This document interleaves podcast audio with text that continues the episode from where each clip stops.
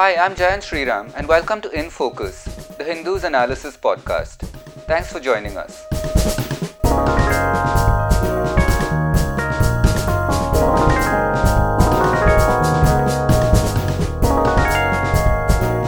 We are recording on Saturday, the 11th of April. And of course, we don't have a show tomorrow, so we're going to cover a lot of things today, as we did last week. Um, and to start with, of course, there is the big question of whether the lockdown is going to be extended, in what form it might be extended, in what form some parts of the country might come out, other parts may stay in. I think that's still a big question to ponder, and we'll kind of start with that, with the lead in to this podcast episode today. I'm joined by Suhasini Haidar, National Editor of The Hindu, and Jacob Koshy, Deputy Science Editor, as usual. Uh, so, guys, yes, uh, like I said, uh, the first question: um, what what do we know now about the lockdown being extended? I think it's still far from clear.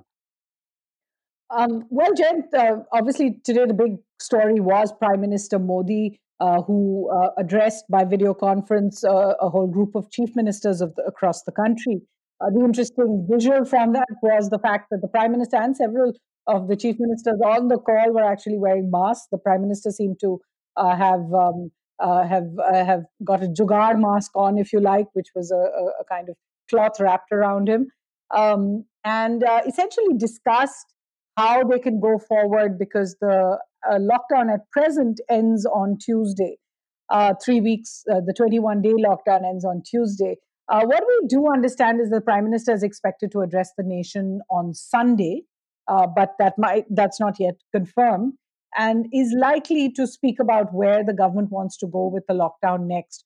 Uh, what we do know is that there is a lot of uh, uh, there are a lot of states that have asked for uh, the lockdown to be increased, to be extended, because they feel that uh, India is just about getting grips on the spread of the virus, and to lose the momentum right now would would perhaps bring in a second wave of infection. So many states putting in that request, according to the, the central government, and the fact that the prime minister did want to listen to that. That call went on for hours um, so that the prime minister could hear everybody on the call uh, and what they thought.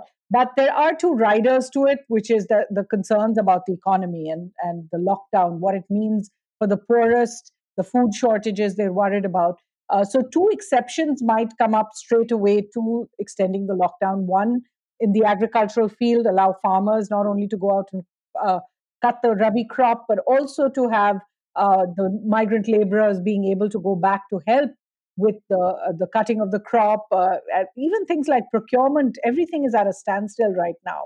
Uh, the second part to it is really um, asking about is, is about the small industries and manufacturing to to kickstart that because if you go through a period of five weeks without any manufacturing being allowed, it is going to be that much more difficult to restart and kickstart the economy when this is over. So you heard the prime minister essentially saying that a few weeks ago I had said "Jaan hai to jahan hai." If you have your life, then and you have your health, you have the world. But today I'm changing my uh, uh, that phrase to saying "Jaan bhi" or "Jahan bhi." That any government that wants to actually help people is going to have to ensure that they have their health, but they also have the world. Um, so making it very clear that the government is shifting its position uh, so as to be able to work a drawdown to the lockdown. Clearly, it has it is clear, um, regardless of the success of the lockdown, uh, it seems to be clear to them that a lockdown is not a cure in itself, and therefore it cannot be kept in permanent state. Yeah, we are going to actually uh, discuss some um, some reports about the success of the lockdown. But first, I think it's just good to get an idea. Uh, do we do we have an idea of the majority of chief ministers now are actually requesting for an extension of the lockdown, or uh, there are some prominent voices I know. That's right, and I think the first one who tweeted just after the um, the, the prime minister's meeting was the Delhi chief minister Arvind Kejriwal, uh, who said that I agree with the prime minister's decision to um, extend the lockdown by two weeks. I think that was more information than the central government perhaps yeah. wanted to put out at this point. But um, but it, it, was clear that he was behind it. Uh, I think the Punjab chief minister as well uh, wanted those riders to be put in for agriculture and other things, but uh, is also in, in, in principle okay with extending the lockdown. In fact, Punjab went ahead and extended the lockdown. Southern chief ministers as well. Um, and, and, I think all the BJP chief ministers will obviously go with whatever the central government decides. So, one thing uh, that we have to do now is to assess whether uh, the lockdown has been successful in this three week period and, and also going forward. You know, does that give us an indication of where uh, we might stand?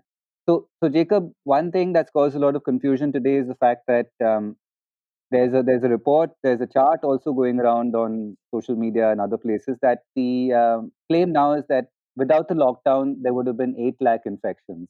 Yeah, uh, I think the numbers are different, uh, differently reported if you take out some scenarios and add others. Yeah. But what is the what is the science behind this eight lakh number? So as of now, nobody really knows what the science behind it is.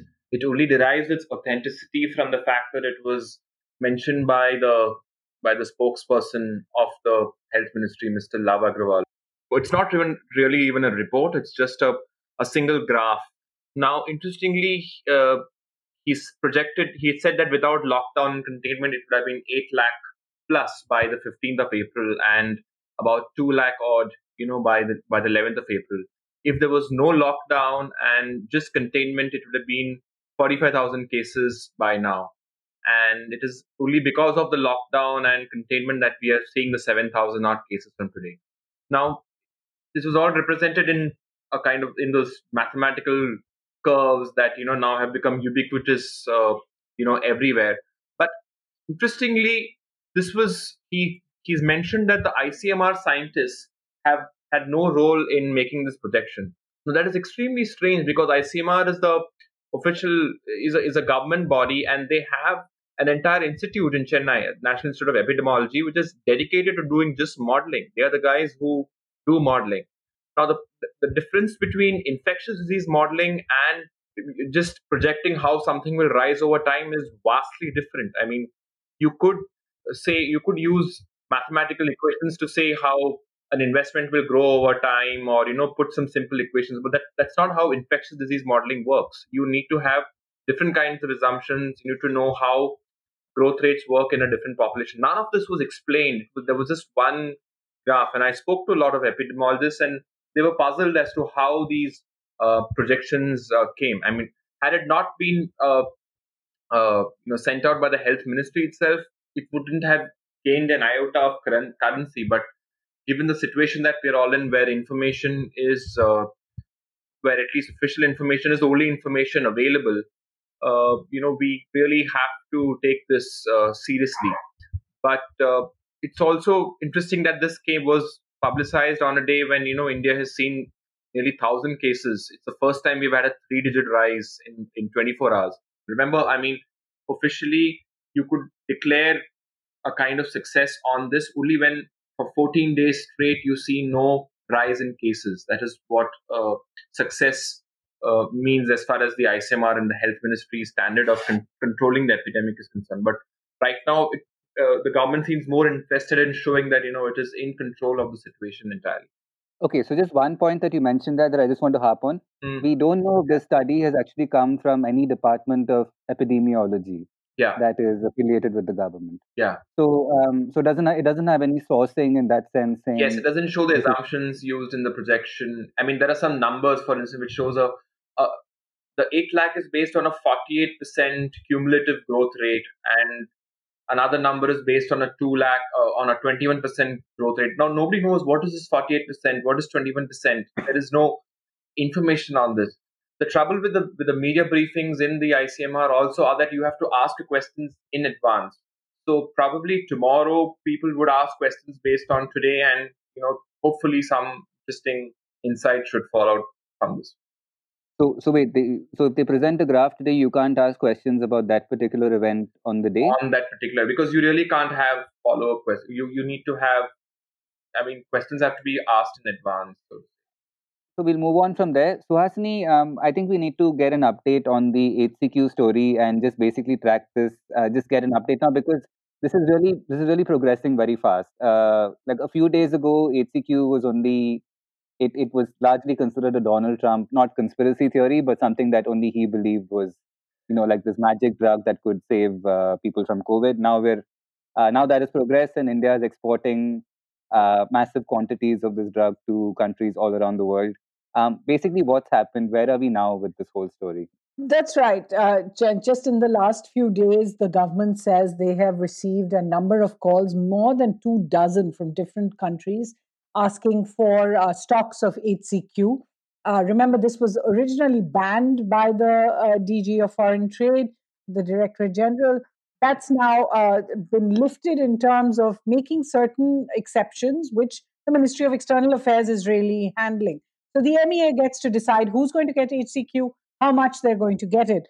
Um, what we've been told is that the MEA has already cleared about 13 countries in three categories. The categories are neighboring countries that India wants, you know, like SAARC countries that India wants to help, uh, humanitarian aid to countries in Latin America and Africa mainly, uh, and some of East Europe, and then to commercial orders. So this just doesn't just include the United States, which I believe has been cleared uh, for about uh, 38 lakhs or 3.8 million um, ca- uh, tablets of HCQ, but it includes Brazil, Canada, and Germany, each of whom have been cleared for about 5 million tablets of the medicine. Uh, and then the rest, the total is about 23 million tablets of HCQ have been cleared for consignments. We've also been speaking to aviation industry sources who tell us uh, many of those consignments are on their way. So, um, you know, we've uh, we, uh, flights have already uh, head uh, for uh, the UAE, FedEx to other countries, Europe, America as well. And obviously, we're also seeing world leaders thanking Prime Minister Modi for uh, releasing the HCQ. So, uh, you know, public thanks have come from Mr. Trump, but also from Mr. Bolsonaro, Mr. Netanyahu. Uh, the UK has thanked India for also, along with HCQ, releasing paracetamol, which was also on the banned list. And then I should add there are 24 other medicines which the government uh, cleared for export and made free to export just a week ago, including things that are antiretroviral drugs, which are being used as a treatment line in some countries, as well as uh, antibiotics, erythromycin, and others. So all of those are now going out at a rapid pace, we understand. Obviously, still some concerns being asked inside India about whether we have enough stocks for the moment. The government has said that we have at least enough stocks for the month, and then more is being produced a, on a war footing. Okay, so have we, if I'm understanding this right, have we literally gone from um, about a week ago saying blanket ban on exports to uh, now we're the pharmacy of the world again and we're exporting all the drugs? Um, how does that make sense, really? Well, I think this is now it's a choice. You know, it's like the Jaan hai and Jahan hai debate: lives versus livelihood.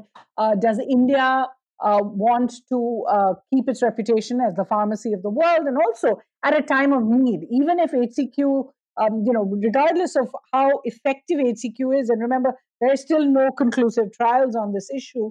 Uh, if yeah. countries around the world are putting in requests, as the Ministry of External Affairs says they are, that more than 24 countries have asked for stocks of HCQ, then this would not be a time for India to say no to them. The other part of that debate is, of course, does India have enough? Because HCQ is an anti malarial drug. It's used for malaria, which is seen, of course, in our parts much more.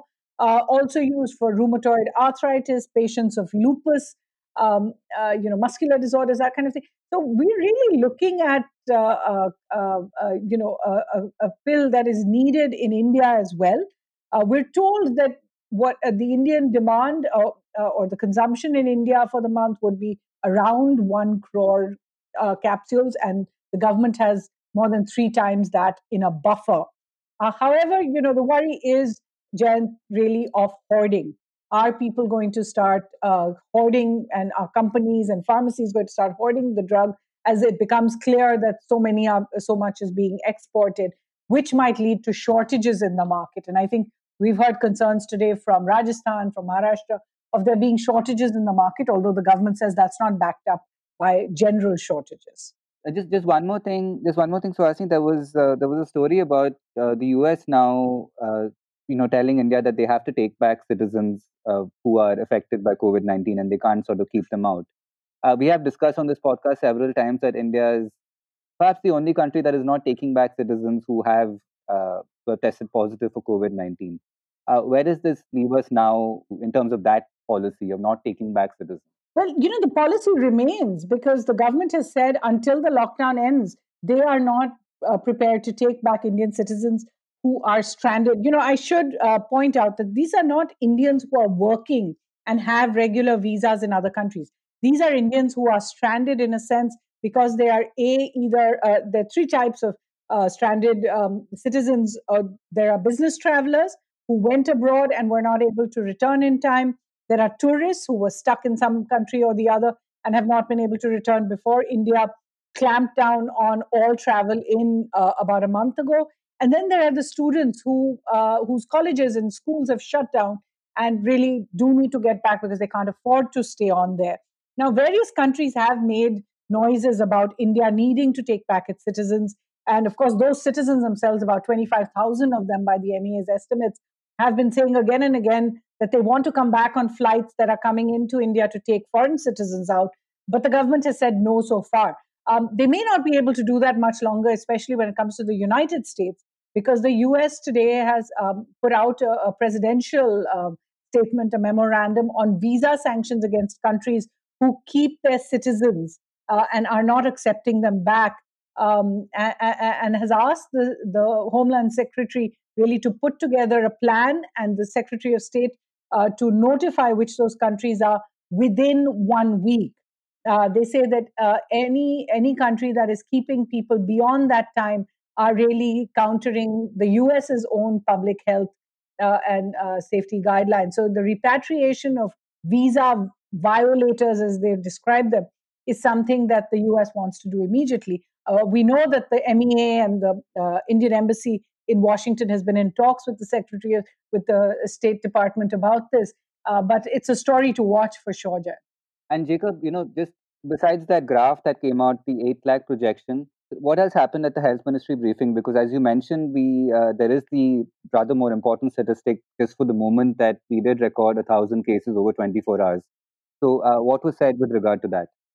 Well, there was not much discussion on that particular fact, except for the health ministry reiterating that you know it is focused in uh, containing large outbreaks. It detailed its plans of you know how it creates buffer zones. I mean, uh, uh, when there is a a, a, um, a spike in the number of cases at a particular place, so to say.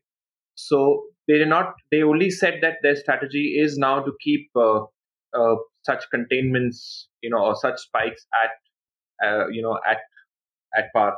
But the another discussion that came out was in the access to antibody tests. Now, antibody tests are, are quick tests that are useful to uh, you know estimate the levels of infection in a com- community. They don't. They can be determined in 15, 20 minutes.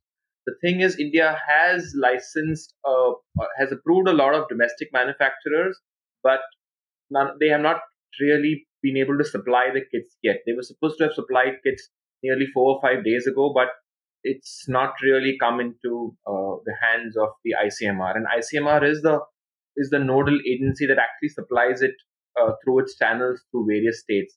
Because of which we are again not really testing as much as we should. Because now this is no longer beyond just testing positive cases. It is also trying to estimate the levels of transmission in a community. So this is another challenge that is also being uh, that the ministry says is that they are trying to rectify, mm-hmm. other than also improving access to personal protective equipment and uh, masks and ensuring that you know doctors and health workers are you know work under safer circumstances. So this was the essential discussion, uh, you know, at the health ministry. So I think we'll end it there. Um, as I said, we're not going to have an episode tomorrow, but we'll be back on Monday. Uh, and I think uh, we should be discussing something rather more concrete on whether the uh, lockdown is being extended and in what form. Thank you guys for joining me today. Thank you. Good night. Thank you. Good night.